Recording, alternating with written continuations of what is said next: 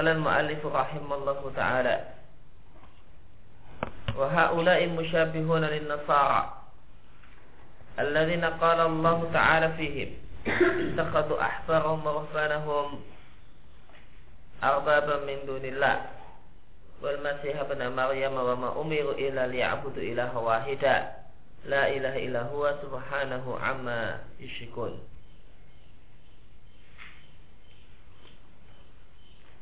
maka mereka-mereka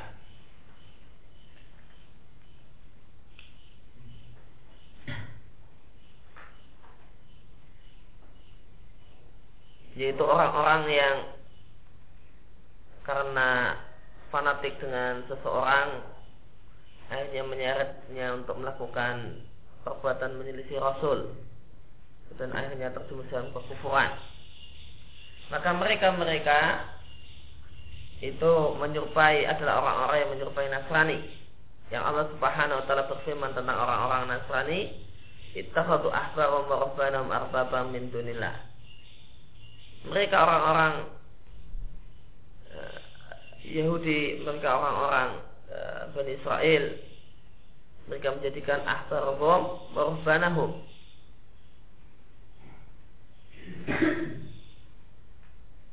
ahbar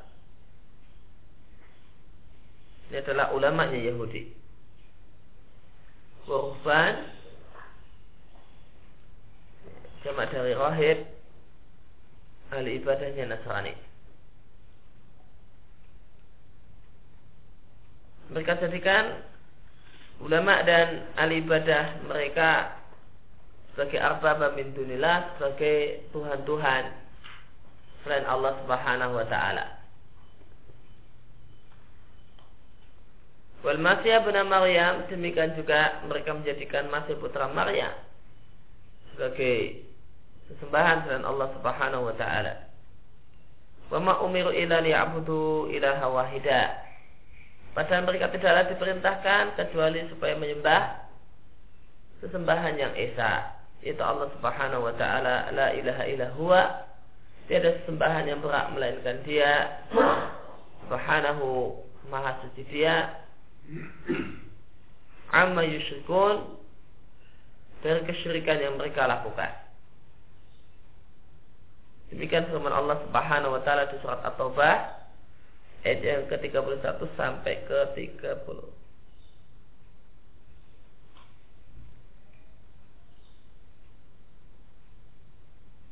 Tidak sampai ke 33 ya. Cukup At-Taubah ayat 31 saja.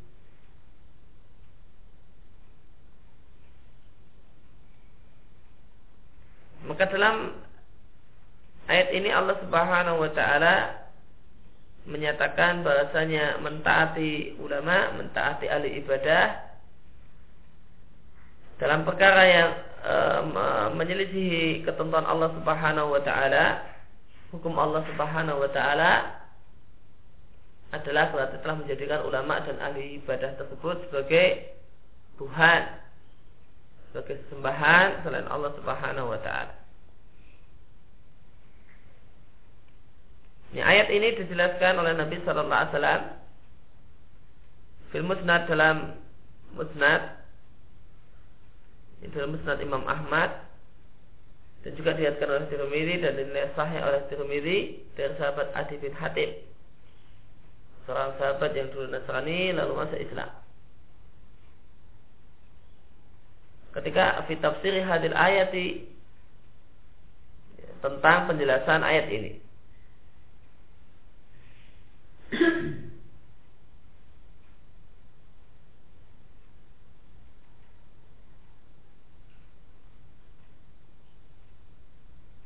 Lama sa'ala Nabi sallallahu alaihi wasallam anha.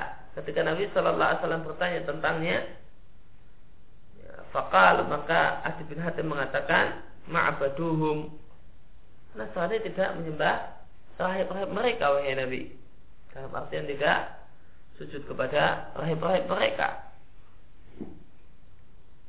Maka Nabi Sallallahu Alaihi Wasallam maka Nabi Sallallahu Alaihi Wasallam mengatakan,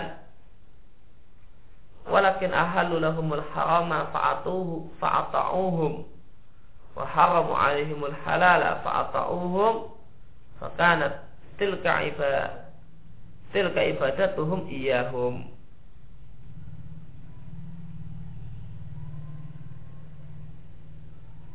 Kemudian Nabi Shallallahu Alaihi Wasallam mengatakan akan tetapi mereka orang-orang Yahudi dan Nasrani ahalulahumul haram. Ulama-ulama mereka ahli ibadah mereka menghalalkan untuk mereka hal-hal yang haram maka mereka pun mengikutinya. Mengikuti fatwa ulamanya fatwa ulama tersebut. Wa haram alimul halal. Dan ulama ini mengharamkan yang halal hal-hal yang halal untuk umatnya fa'ata'uhum. Lalu mereka Yahudi dan Nasrani pun mentaati ulamanya dalam hal ini. Padahal sudah tahu kalau itu adalah halal dalam hukum Allah. Dan ketika ulamanya mengatakan haram maka mereka mentaatinya. Maka itulah ibadah mereka kepada ulama-ulama mereka. Muhakkik mengatakan hadisnya sanadnya Hasan dijadikan oleh Tirmidzi Tabari dalam tafsirnya Tabrani dalam Mu'jam Kabir Al-Wahidi dalam tafsirnya namanya Al-Wasit dan Baihaqi dalam Sunanul Kubra dan lain-lain dari sahabat Adi bin Hatim hadis ini dinilai Hasan oleh Al-Albani di kitabnya Ghayatul Maram yaitu bukunya Albani yang khusus membahas hadis-hadis yang ada dalam buku Halal wal Haram karya Yusuf Qardawi. Dan hadis ini dinisbatkan oleh penulis yaitu Islam Taimiyah di sini di Al Furqan. Demikian juga dalam Kitabul Iman itu dinisbatkan oleh Syekhul Islam kepada Imam Ahmad dalam Musnad. Kata ya kata Syekhul Islam dia Imam Ahmad dalam Musnad. Nah, komentar muhakkik akan tapi aku tidak melihat di sini dalam musnad Imam Ahmad. Dan hadis ini tidak pernah disebutkan oleh Al Hafidh Ibnu Hajar dalam kitabnya Asraful Musnad pada bagian Musnad Adi bin Hatib. Nah, ada satu kitab hadis ada satu jenis kitab hadis namanya atraf. Kitab hadis yang namanya atraf. Atraf jamak dari taraf artinya ujung. Ada satu kitab hadis jenis kitab hadis namanya atraf yaitu kitab hadis yang isinya adalah indeks hadis. Kitab hadis dan dia isinya indeks. Ini alat bantu untuk melacak hadis.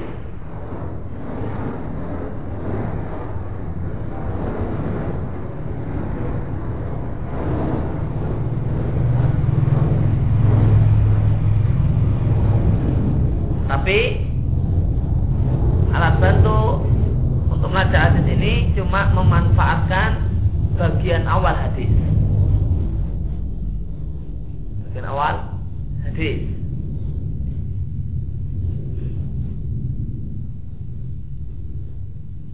Misalnya tadi hadisnya bunyinya. Walakin ahalul lahumul harama. Maka cuma dicantumkan walakin ahalul lahumul harama. Jadi kemudian oh ini di halaman sekian dari kitab ini. Hadis yang bunyinya semacam ini maka kitab hadis kitab indeks hadis kitab yang isinya indeks hadis dan e, yang berfungsi untuk membantu kita kalau mau melacak satu hadis dan cuma menyebutkan bagian awal hadis itu disebut kitab atrof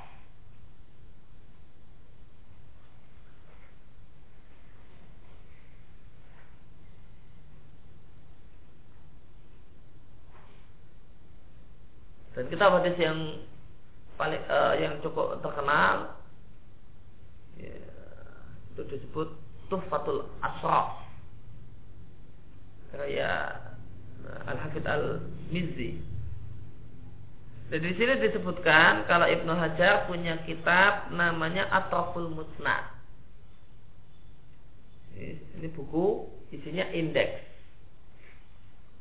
Nah, Musnad Imam Ahmad itu dibuat atrafnya, dibuat daftar isinya oleh Ibnu Hajar. Namun dengan cuma menyebutkan bagian awal hadis ada hadis yang punya ini ini riwayat di, di sebelah mana di Musnad Imam Ahmad itu disebutkan oleh Ibnu Hajar.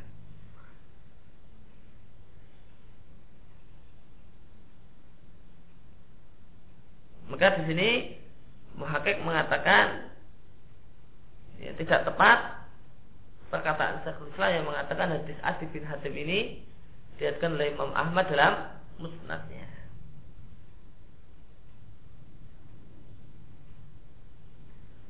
Maka hadis ini adalah penjelasan untuk ayat At-Taubah 31 yang membahas tentang satu jenis kesyirikan yang disebut syirku to'ah.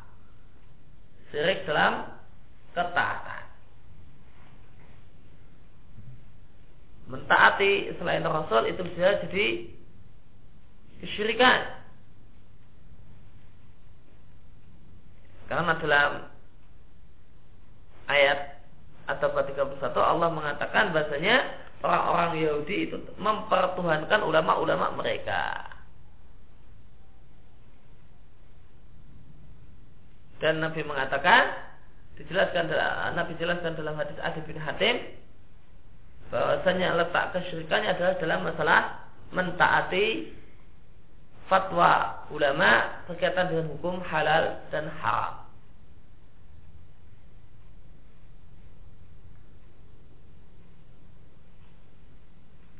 Dan dijelaskan oleh Sasalah Al-Fauzan di I'anatul Mustafid bahwasanya mentaati ulama Saya mentaati ulama itu ada empat macam. Mentaati ulama demikian juga penguasa itu ada empat macam.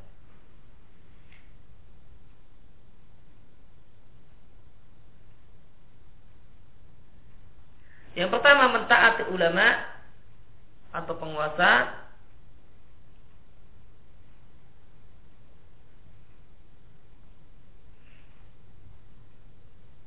dalam keadaan tahu kalau fatwa ulama atau keputusan penguasa tersebut menyelisihi ketentuan Allah.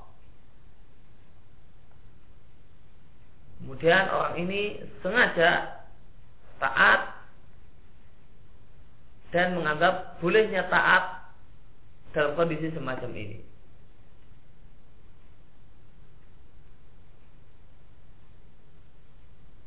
Inilah sirkun akbar yukhijul minal millah. Mentaati fatwa ulama Padahal orang yang taat ini tahu kalau fatwa ulama itu menyelisih hukum Allah. Kemudian orangnya sengaja taat. Jelas-jelas sengaja taat. Bukan karena dipaksa dan menganggap boleh punya keyakinan boleh mentaati ulama dalam kondisi semacam ini. Dalam kondisi fatwa ulama tersebut menyelisih jelas-jelas menyelisih hukum Allah. Wah kalau enggak ya boleh hukumnya karena kiai mengatakan demikian. Ini nggak apa-apa karena Pak Kiai bilang demikian. Karena Ustadz A mengatakan demikian. Ini syirkun akbar dan ini disebut syirkun to'ah. Syirik dalam masalah ketaatan. Karena berarti telah memberikan ketaatan kepada ulama, kepada kiai sebagaimana ketaatan kepada Allah Subhanahu wa taala.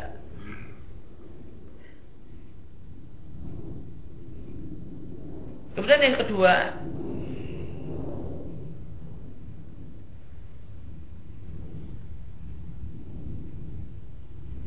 mentaati ulama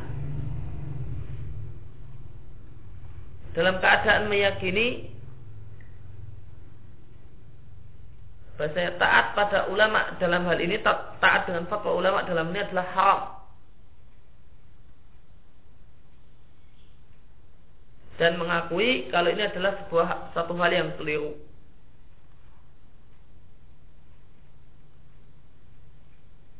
Namun taat dengan fatwa ulama tersebut karena fatwanya sesuai dengan selera.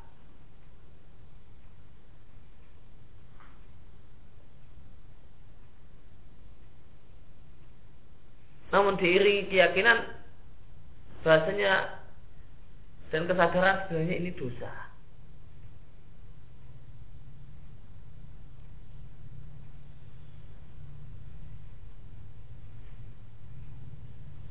Maka ketaatan jenis yang kedua ini kata Sasal al Fauzan hukumnya syirkun asghar. Syirik kecil.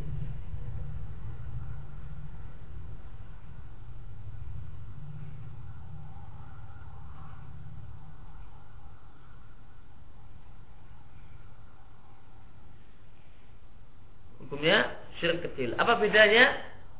Yang pertama dengan yang kedua cuma dalam masalah merasa berdosa atau tidak. Meyakini ini bu ya, kalau yang pertama tadi meyakini sah-sah saja taat dengan fatwa ulama dalam kondisi semacam ini boleh-boleh saja. Sedangkan yang kedua ini ya, dia cuma memanfaatkan kesempatan mumpung ada fatwa semacam ini jadi kok sesuai dengan selera, sesuai dengan nafsu, maka itu jadi dia gunakan sebagai tameng kalau ada orang mengkritik, wah ini kiai demikian, bilang demikian kok. Padahal sebenarnya di hatinya juga merasa ini dosa.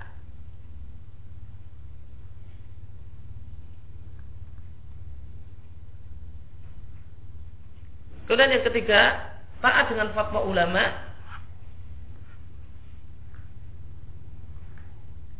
dalam keadaan tidak tahu kalau fatwa ulama fatwa ulama ini menyelisihi syariat Allah.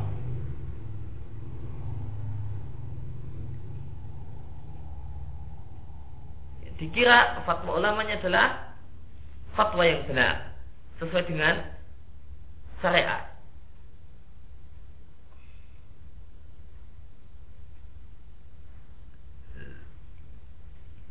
Fahadha ma'dzurun in kana misluhu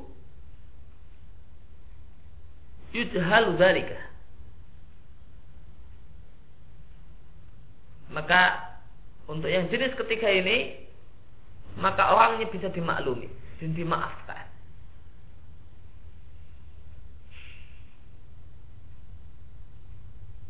Jika perkara yang dia perkara yang dia ikuti tersebut adalah perkara-perkara yang yujhalu dalam perkara-perkara yang memang banyak orang yang nggak tahu.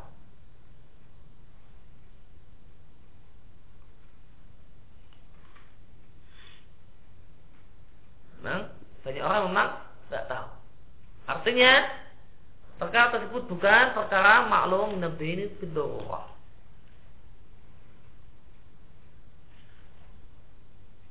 Jika perkaranya adalah perkara yang berkaitan dengan hal-hal yang maklum minad dini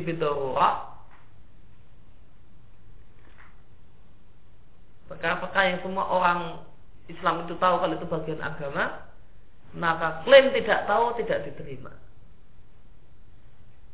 Maka klaim tidak tahu tidak diterima.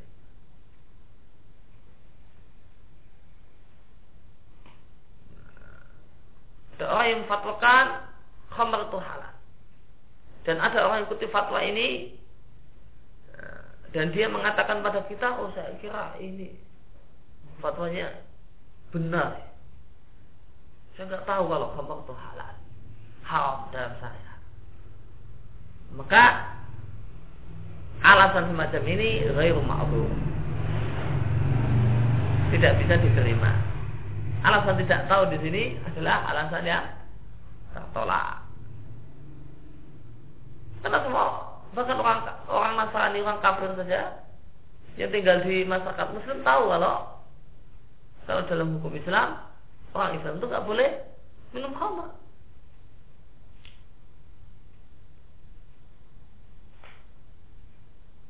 Ya.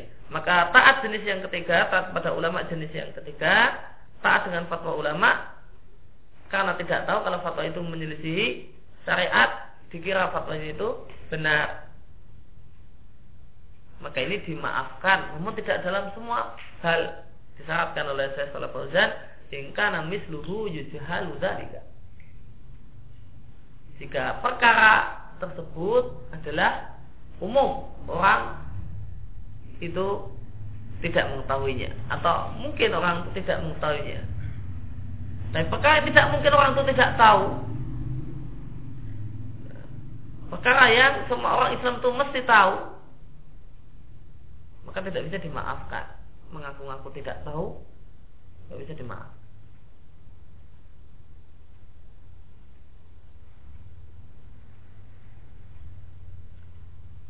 Kemudian Yang keempat, mentaati ulama demikian juga penguasa fi ghairi ma'siyatillah. Dalam nasihat dan dalam dalam e, nasihat-nasihat mereka atau perintah-perintah mereka dan itu bukan maksiat kepada Allah hukumnya wajib.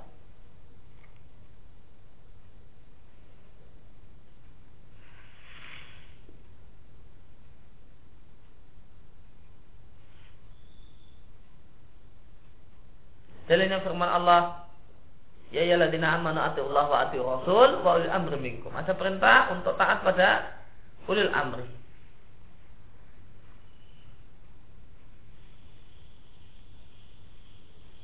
Maka taat kepada ulama dan taat kepada penguasa asalkan perintahnya bukan maksiat adalah perkara yang diwajibkan oleh Allah pada seluruh manusia, pada orang-orang yang beriman.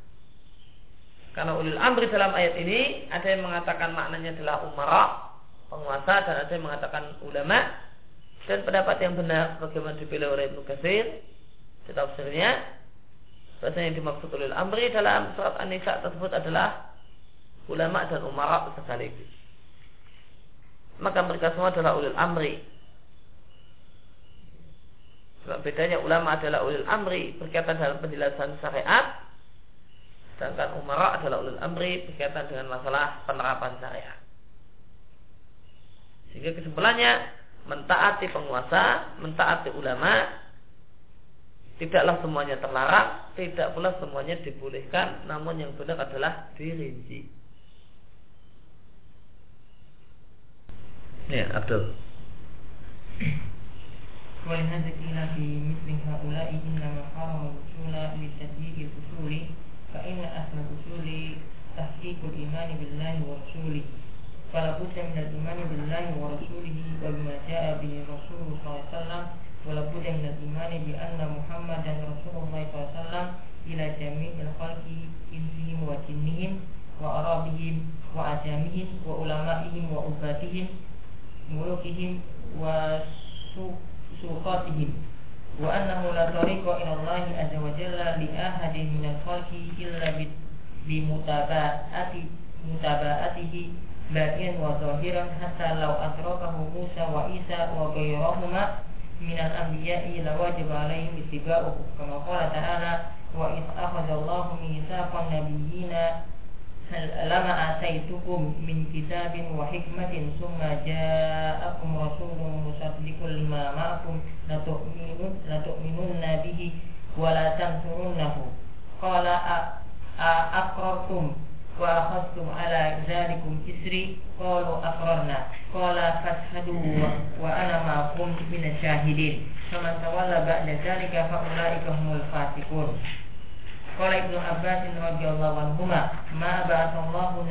illa akhadha alaihi al-mithaqa. La in ba'atha Muhammadun uh, la in bu'itha Muhammadun wa huwa hayyun la la yu'minunna bihi wa la yansurunnahu." Wa amara yansurannahu wa wa la yansurannahu wa amarahu ay ya'khudha ala ummatihi al-mithaqa. La in bu'itha Muhammadun wa huwa wa hum ahya'u ahyaun li la yu'minun nabi la yu'minunna la yu'minun nabi wa la yansurunnahu wa qad qala nah. wa qad qala wa ta'ala hadha oleh karena itu kila fi haula maka dikatakan untuk orang-orang semisal mereka orang-orang Nasrani yang mempertuhankan ulama-ulama mereka. Ada yang berkomentar inama hurimul wusula bitajil usul. Mereka itu tercegah untuk bisa sampai mungkin maknanya sampai pada Allah Subhanahu wa taala sampai pada ridha Allah Subhanahu wa taala karena mereka menyia-nyiakan satu hal yang merupakan dasar dalam agama. Apa yang dimaksud usul di sini? Fa'in asal usul karena dasar yang paling dasar dalam agama adalah tahqiqul iman billahi wa rasulih. Tahqiqul iman membenarkan iman benar-benar beriman pada Allah dan Rasulnya maka harus ada iman kepada Allah dan Rasulnya dan dengan ajaran yang dibawa oleh Rasul. Maka ini inilah aslul usul dalam agama ini. Nah, mereka malah tinggalkan hal ini dengan sebab fatwa ulama. Ya, keimanan kepada Rasul ini ditinggalkan dengan alasannya ulama fatwanya demikian.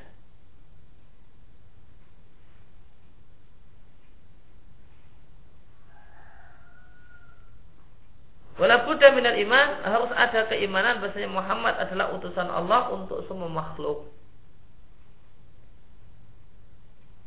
Yaitu manusia dan jin, Arab dan non Arab, ulama ataupun ahli ibadah. Itu tak wajib taat pada Rasul.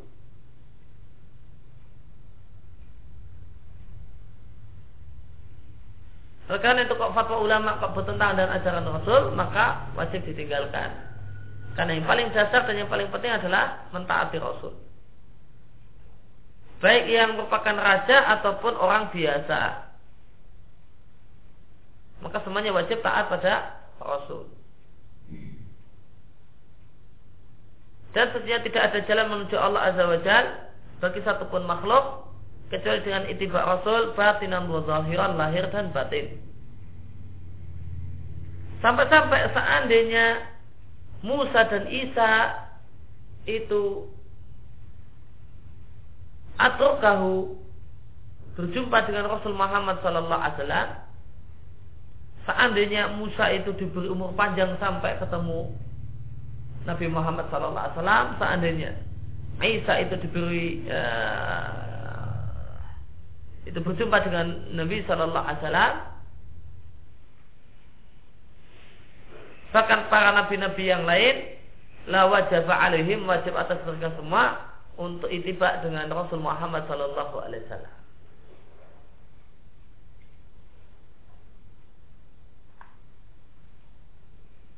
Ya, tentu wajib untuk itibak dengan Rasul sallallahu alaihi wasallam.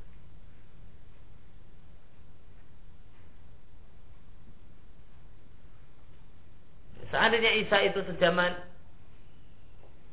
sebelum Nabi meninggal Isa itu masih hidup dan di bumi maka wajib untuk berjumpa dengan Nabi dan menyatakan iman dengan Nabi kita Muhammad Wasallam.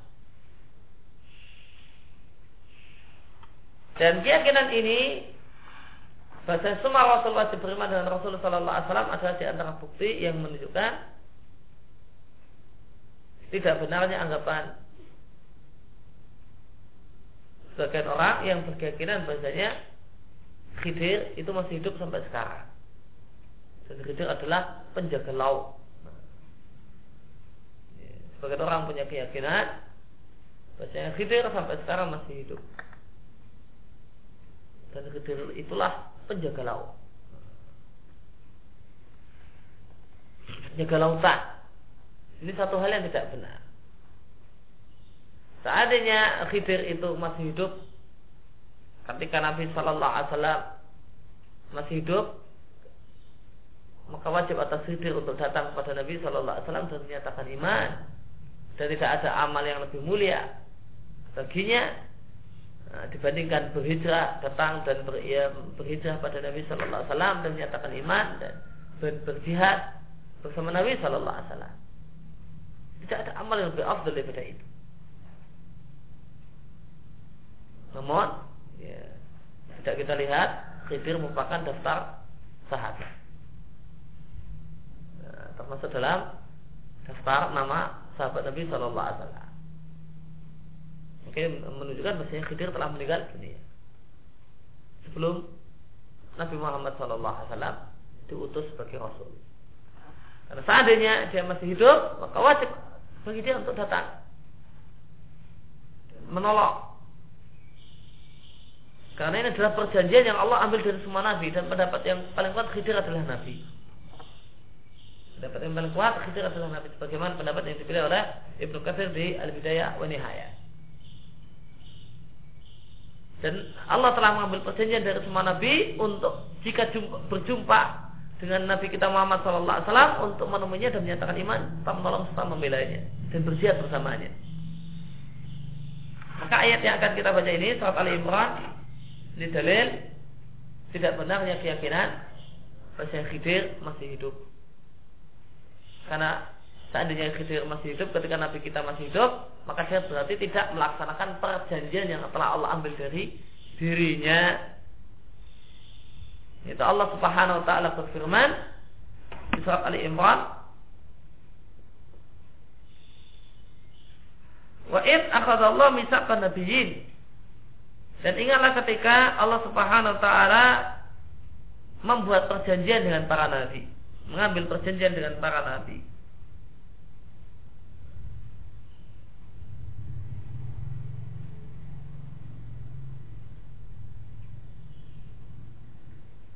Lama ataitukum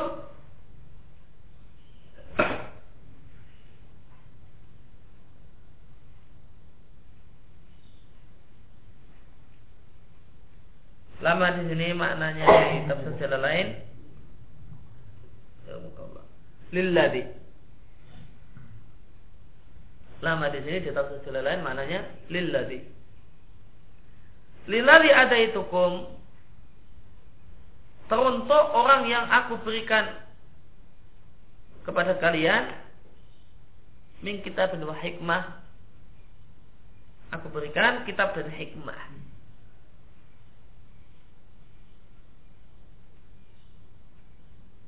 Dan hikmah dalam Al-Quran itu ada dua macam.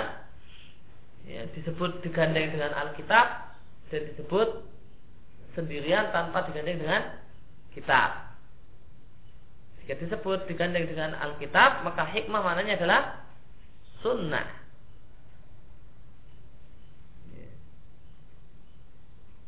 dalam Al-Quran kata-kata hikmah itu terkadang digandeng dengan Alkitab dan terkadang tidak digandeng dengan sendirian, tidak digandeng dengan kata-kata Alkitab. Jika kata-kata al-hikmah itu digandeng dengan Alkitab, maka maknanya adalah sunnah. Sunnah Nabi. Dan kitab maknanya adalah Al-Quran.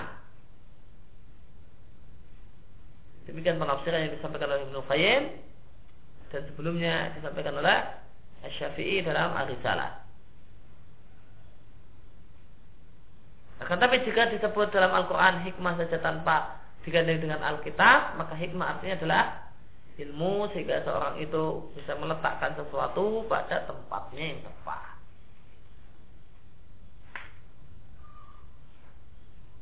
Nah, di sini kita jumpai hmm, hikmah digandeng dengan kitab, sehingga maknanya adalah sunnah.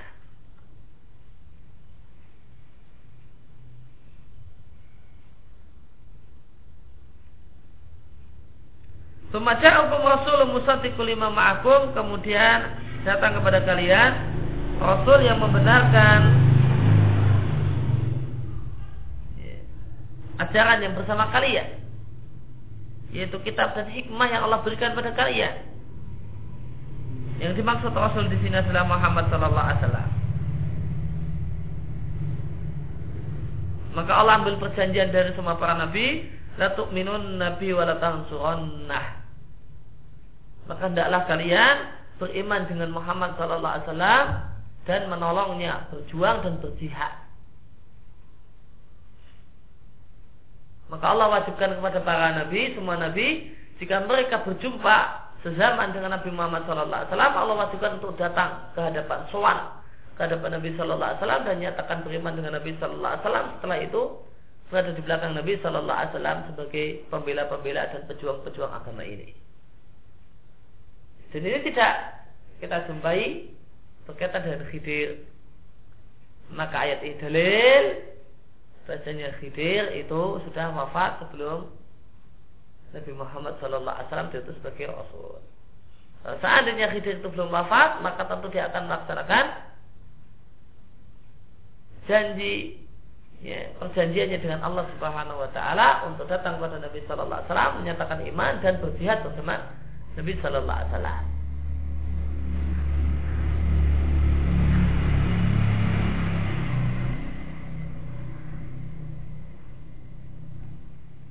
Kemudian Allah berfirman kepada mereka para nabi, "A'aqartum apakah kalian telah mengikrarkan hal ini?" Wa akhadtum dan apakah kalian telah menerima? Akhadtum di sini maknanya qabiltum ala istri? Hal tadi sebagai perjanjian dariku. Istri maknanya ahdi. Perjanjian denganku kalau aku dan semua para nabi telah mengatakan ya Allah kami telah berikrar menerima perjanjian tersebut.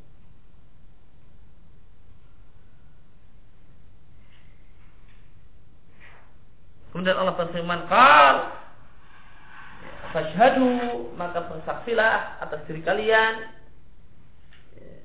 sendiri dan pengikut-pengikut kalian. Wa ana ma'akum minasyahidin dan aku adalah jadi saksi bersama kalian atas kalian dan mereka.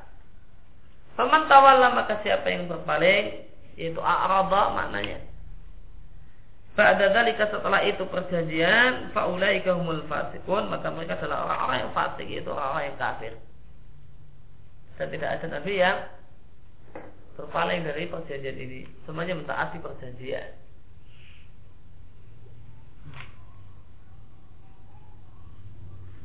Nah, ayat ini dijelaskan oleh Ibnu Abbas.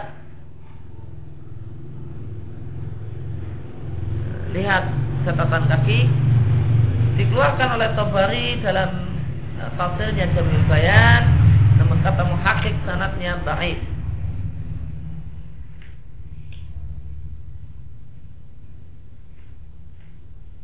dan hadis ini dinisbatkan oleh Al-Hafidh Al-Mufassir Ibnu Kasir dalam kitabnya Qasasul Anbiya demikian juga e, Ibnu Hajar di Fathul Bari dinisbatkan kepada Bukhari Namun aku tidak menjumpai perkataan Ibn Abbas ini di Sahih Bukhari. Yang mengatakan dua imam besar dalam bidang hadis. Maka di sini kita kita lihat muhakiknya pun hati-hati dalam berkata walam arahu dan aku belum melihatnya. Dia tidak berani mengatakan ini nggak ada di Sahih Bukhari. Karena yang mengatakan ini ada di Sahih Bukhari dua ulama besar. Nah, pakarnya hadis Ibnu Katsir mengatakan ini di Bukhari Ibnu Hajar juga mengatakan perkataan Ibnu Abbas ini ada di Bukhari namun telah dicek oleh muhakik di Bukhari dan dia belum menemukannya ya, maka dia hati-hati. Dia tidak mengatakan ini tidak ada di Sahih Bukhari. Keliru. Keduanya karena kalau mau mengatakan keliru, karena yang namanya satu riwayat, satu perkataan belum tentu di di tempat yang mungkin. Perkataan Nabi semacam ini yang menjelaskan tentang ayat tadi kemungkinan besar ada di kitab tafsir Sahih Bukhari. Di bab tafsir Sahih Bukhari tapi mungkin juga di tempat lain ya mak kemungkinan besar di nah muhakik itu ngeceknya di tafsir. di bab tafsir Sahih Bukhari. Nah, di situ dia baca nggak ada. Maka karena tidak ada di situ, maka dia cuma berani mengatakan aku tidak melihatnya di Sahih Bukhari. Tidak berani mengatakan ini tidak ada di Sahih Bukhari. Nah, mengatakan ini tidak ada di Sahih Bukhari itu setelah membaca Eh, berani uh, keluar semacam ini adalah setelah baca Sahih Bukhari di depan sampai akhir. dalam rangka untuk mencari hadis ini. Hadis ini. Baru setelah itu bisa mengatakan ini tidak ada.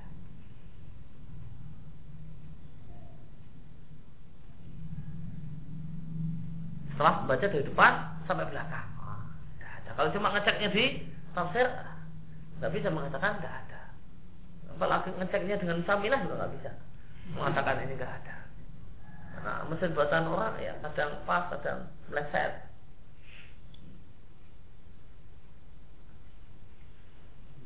Maka dia cuma mengatakan walam arahu.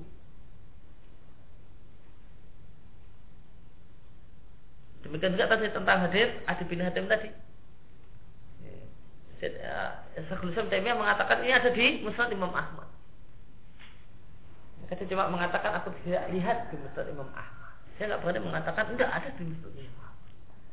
ini besar, ini berat ini mengatakan harus uh, berbulan-bulan cuma membaca Musnad Ahmad, baca satu-satu hadisnya tanpa ada yang kelewatan. Dari depan sampai akhir, kemudian baru uh nggak ketemu cuma mau menulis tidak ada di Musnad Imam Ahmad. Nah, cuma mau nulis satu kalimat tidak ada di Musnad Imam Ahmad itu caranya demikian. Harus baca Musnad Imam Ahmad dari depan sampai belakang. Tidak ada di Bukhari. Nah, ini berat ini. Mau mengucapkan satu kalimat ini ya harus uh, ya sebulan nggak ngapa-ngapain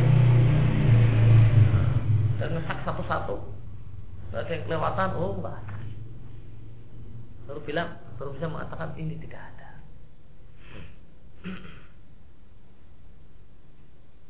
Maka saya cuma mengatakan dalam arau sahih aku tidak menjumpai riwayat ini dalam Sahih Bukhari. Karena al-mutabadah ila zihni karena ya cepat tertangkap dalam benak indal itlaqi aswi ketika ada pemutlakan penisbatan ilahi adalah kepada sahih Bukhari. Artinya Pak, di sini ada pelajaran tentang masalah takhid dari kalimat ini. Bahkan jika disebut diriwayatkan oleh Bukhari atau ada dalam Bukhari, maka maknanya harus adalah diatkan oleh Bukhari dalam Sahih Bukhari. Kalau di kitab yang lain maka adab dalam masalah takhid adalah menyebutkan diatkan oleh Bukhari dalam adabul mufrad diatkan oleh Bukhari dalam tarikh kabir. Diatkan oleh Bukhari disebutkan di kitab yang lain.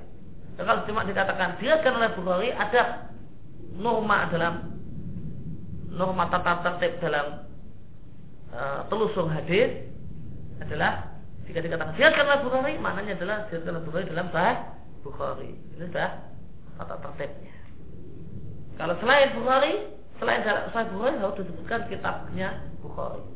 Adapun Mufrad atau Tarikh Kafir atau yang lainnya.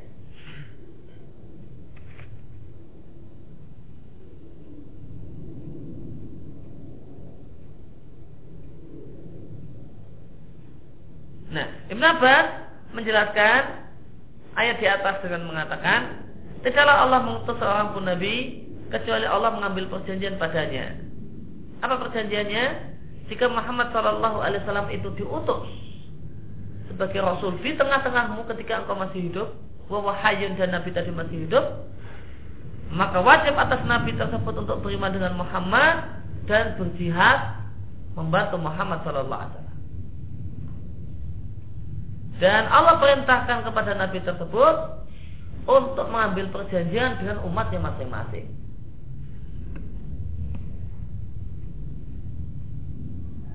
Maka tidaklah setiap eh, maka setiap nabi punya kewajiban untuk ngomong kepada umatnya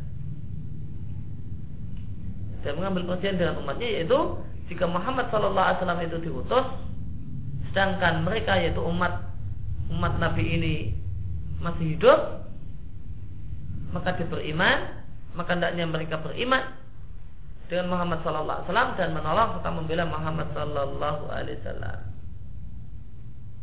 ini adalah kewajiban yang Allah ambil dan perjanjian yang Allah ambil dari semua nabi dan semua umatnya nabi.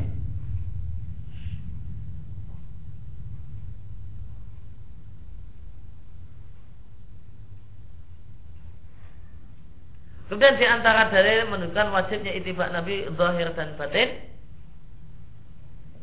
dan tidak mau beriman dengan mengimani ajaran Nabi Shallallahu Alaihi Wasallam itu adalah sebuah kekufuran dan firman Allah Subhanahu Wa Taala di surat An-Nisa.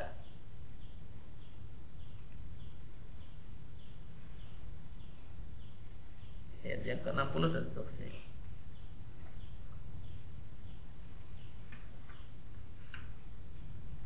Allah mengatakan Alam tara ilal ladzina yas'umun Tidakkah engkau melihat orang-orang yang menyangka, orang-orang yang mengira? Dan umumnya kata-kata yes umum itu digunakan untuk sangkaan yang tidak sesuai dengan kenyataan.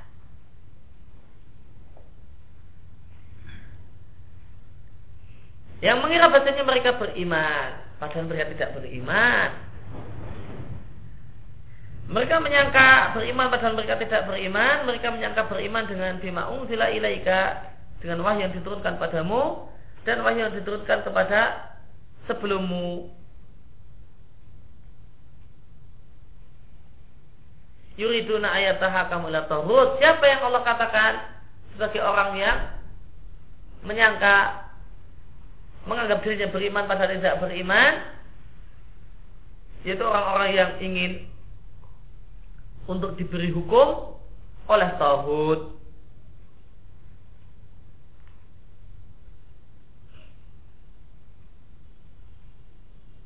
Wakat umiru ayat furubih Padahal mereka diperintahkan untuk kafir dengan tauhid. Artinya tidak loyal dengan tauhid. Wayuridu syaitanu ayudillahum dolalam ba'idah Dan setan ingin menyesatkan mereka dengan kesesatan yang jauh dari kebenaran.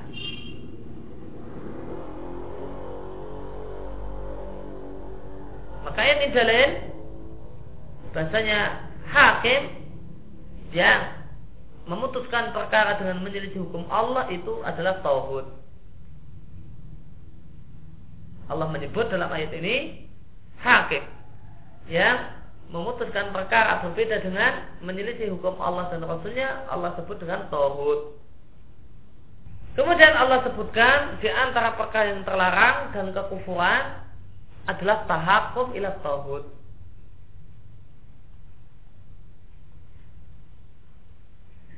Dan tahakum ila tauhid itu adalah bentuk loyal kepada tauhid dan tidak kafir dengan tauhid. Padahal kafir dengan tauhid hukumnya wajib dan syarat sah iman. Dan syarat sah iman. Wa may yakfur bi tauhid wa yu'min billah faqad istamsaka bil umatil wusqa.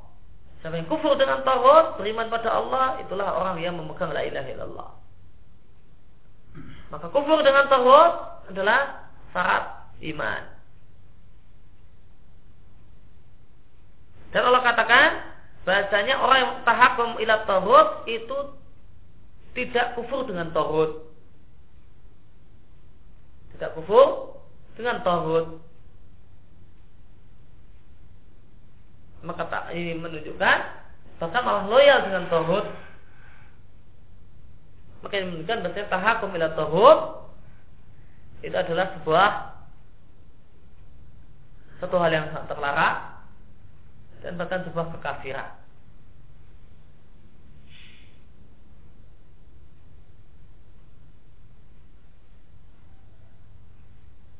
Tahakum apa? Minta untuk dihukumi. Kita punya masalah, dan kita minta dihukumi dengan hukum yang menyelisih hukum Allah dan Rasulnya.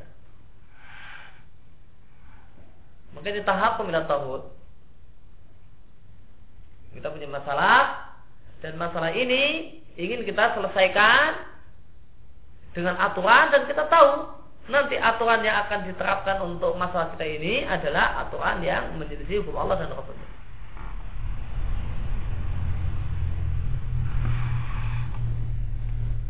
Ini tahakum bila. Maka beda tahakum dengan al-hukum. Kalau tahakum itu tindakan orang yang punya perbuatan orang yang punya kasus, punya masalah. Kalau al-hukmu itu tindakan perbuatan siapa? Hakim. Ini keputusannya fonisnya demikian demikian. Ini al-hukmu. Kalau tahakum kita punya masalah, yuk kita selesaikan. sengketa kita ini sama fulan. Dan kita tahu fulan hanya akan memutuskan perkara dan bisa ditebak dengan hukum dengan aturan yang menjadi hukum Allah dan Rasulnya.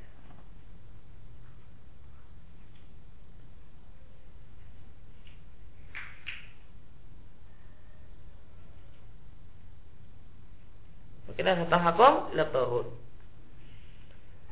Wa idza qila lahum dan jika dikatakan pada mereka ta'ala marilah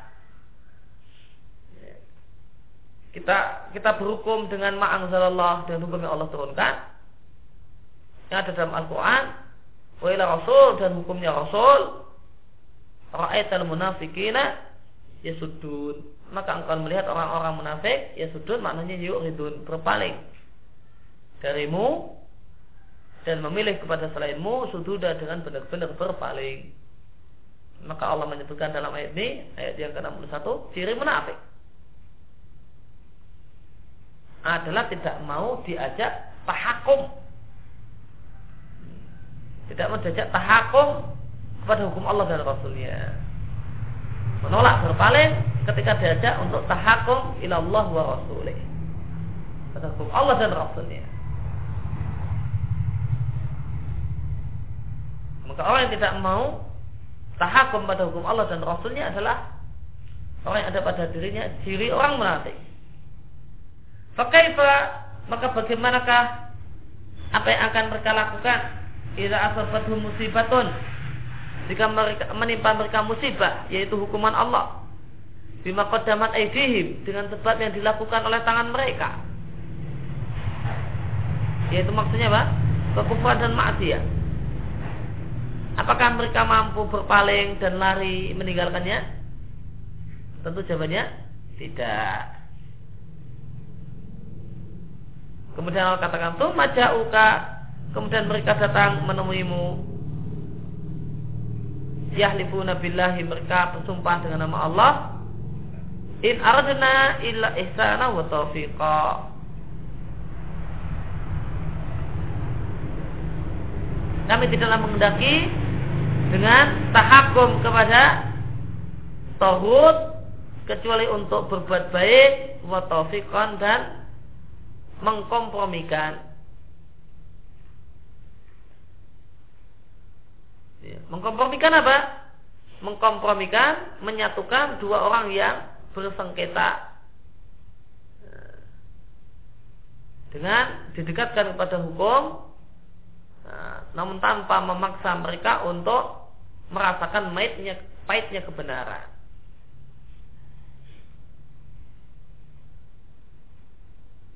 Inilah alasan semua orang yang mengajak kepada e, mengajak untuk meninggalkan hukum Allah dan Rasulnya.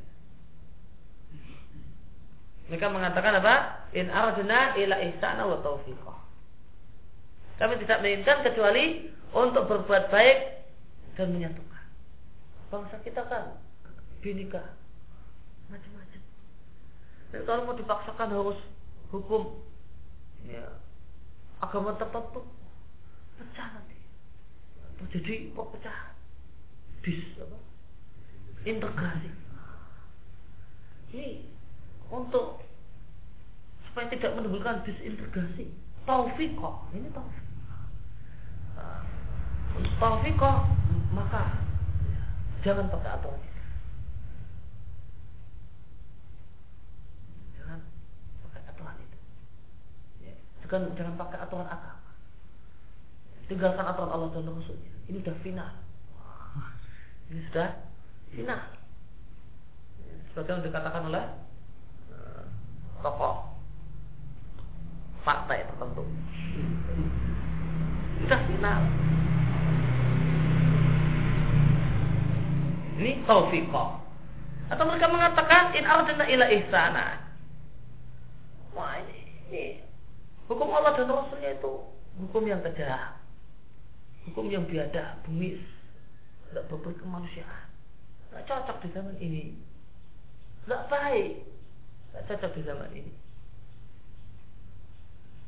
Maka kita tinggalkan itu dalam rangka ihsan. Nah, dalam rangka untuk mengambil yang baik. Karena ini nggak baik, nggak cocok ini hukum yang cocok untuk di zaman onta, tidak cocok di zaman sekarang. Ini adalah kalimat semua orang yang mengajak untuk meninggalkan hukum Allah dan Rasulnya. Mereka tidak akan mengatakan kecuali yang Allah sertakan. In aradna ila ihsana wa taufiqa.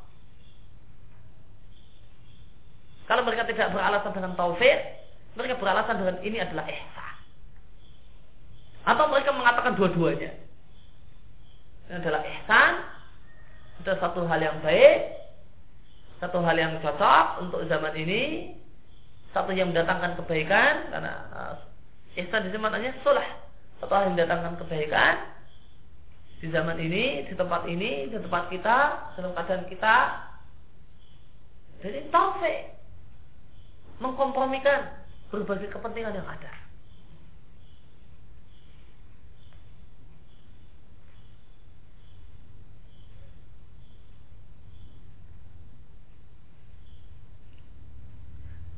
Ulaika alladziina ya'lamu Allah ma fi qulubihim. Mereka-mereka itu adalah orang-orang yang Allah mengatur isi hati mereka, yaitu nifak. Fa'arid anhu maka berpalinglah dari mereka Yaitu maafkan mereka Jangan pedulikan mereka. Dan wa'idhum dan nasihati mereka itu takut-takutlah mereka dengan Allah Dengan seksa Allah Dan dengan murka Allah Wakulahum fi angfusihim dan berkatalah, katakanlah kepada mereka tentang keadaan diri mereka kaulam balira dengan perkataan yang menyentuh. Ai Kata-kata yang memberikan pengaruh. Artinya apa? Laranglah mereka, buatlah mereka kapok sehingga mereka meninggalkan kekufuran mereka. Wa ma arsalna min rasulin illa liyuta'a biiznillah. Dan tidaklah kami mengutus seorang pun rasul kecuali supaya ditaati dalam hukum yang dia tetapkan dan apa yang dia perintahkan. Biiznillah dengan izin Allah yaitu dengan perintah Allah. Allah perintahkan untuk mentaati Rasul. Rasul diutus bukan untuk didurhakai, tidak pula untuk diselisihi.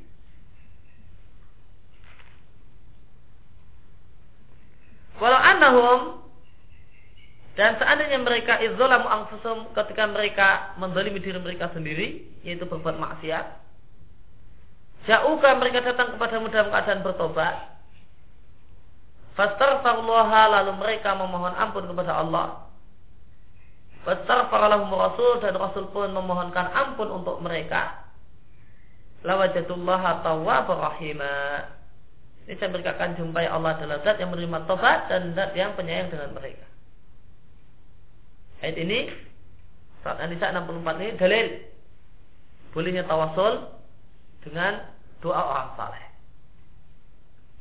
Di antara tawasul dalam doa yang dibolehkan adalah tawasul dengan doanya orang soleh. Diambil dari wastaghfaralahum rasulu.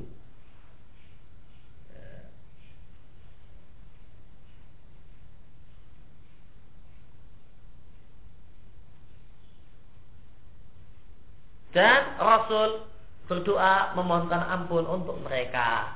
Maka di antara tata cara berdoa yang dibolehkan adalah doa minta minta didoakan oleh orang yang saleh.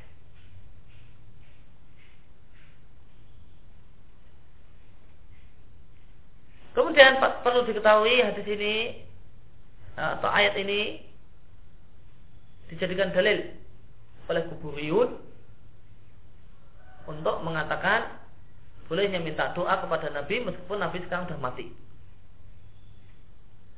Mereka mengatakan Walau annam idzalamu anfusakum jauhkah datang kepadamu. Ya, ya kalau Nabi sudah mati berarti kekufur Nabi. Lalu minta kepada Nabi supaya didoakan.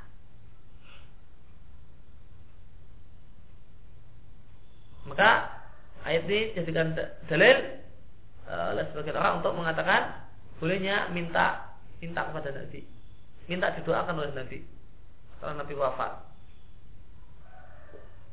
Jadi ada satu yang tidak benar. Jadi disebabkan tidak mengerti bahasa Arab. Kesimpulan ini Ya, kesimpulan tadi itu bisa benar jika orang yang nggak tahu bahasa Arab.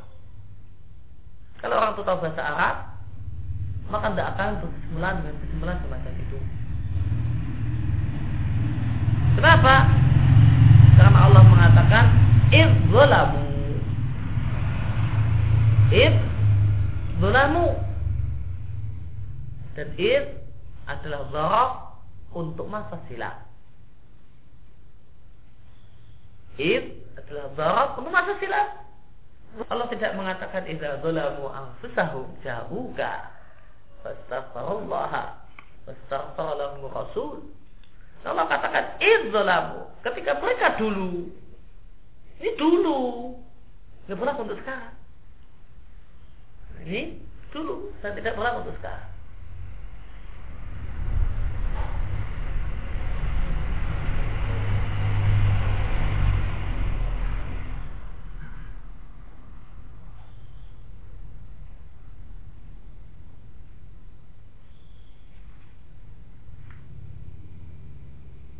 Fala warabbika kalau di tafsir jalan lain lainnya itu zaidah. Jadi nggak ada artinya. Maka eh, kalau menurut jalan lain berarti tidak benar kalau diterjemahkan maka tidak. Ya, maka ya langsung aja. Lainnya nggak ada artinya. Fala warabbika maka demi Rabbmu gitu. Karena lainnya zaidah. La yu'minuna hatta yuhakimuka. Maka mereka tidaklah benar-benar beriman sampai mereka menjadikanmu sebagai hakim fi masyajara. Itu dalam semua perkara yang mereka perselisihkan. Itu ikhtalata, perkara yang rancu bainam di antara mereka. Kemudian mereka tidaklah menjumpai pada diri mereka harus dan kesempitan. Fima qadaita dalam keputusan yang kau berikan wa yusallimu dan mereka tunduk pada hukummu dengan benar-benar tunduk tanpa menentangnya.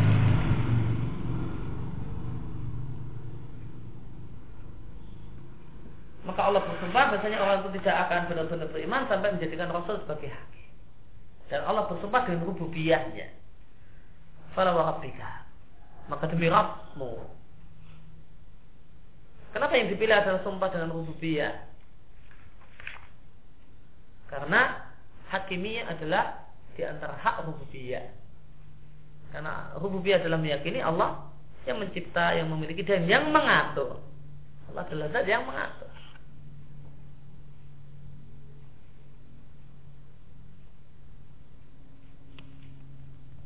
Maka rububiyah, maka hakimiyah yaitu Allah adalah yang punya hukum. Ini adalah bagian dari rububiyah. Bagian dari rububiyah Allah karena Rububiyah adalah meyakini Allah yang memiliki, mencipta dan yang mengatur. Maka sembahnya Rabbika. Untuk menunjukkan bahasanya hukum adalah milik Allah dan hukum adalah milik Allah adalah bagian dari rububiyah Allah.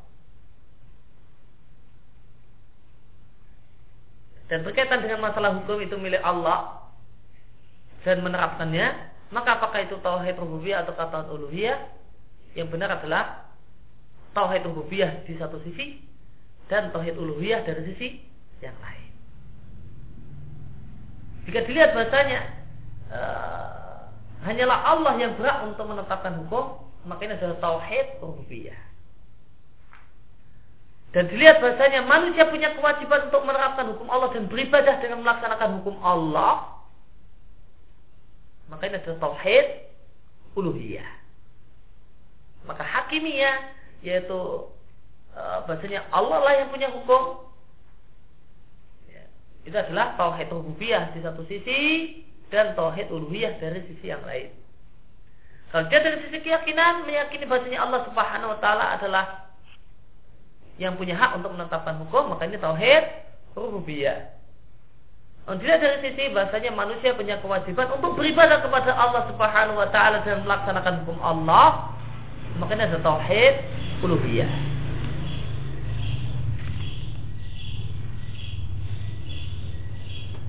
Ya demikian yang kita baca kesempatan pagi hari ini wasallallahu ala nabiyina Muhammad wa ala alihi wasallam wa alhamdulillahi rabbil alamin. subhanakallahumma bihamdika asyhadu an la ilaha illa anta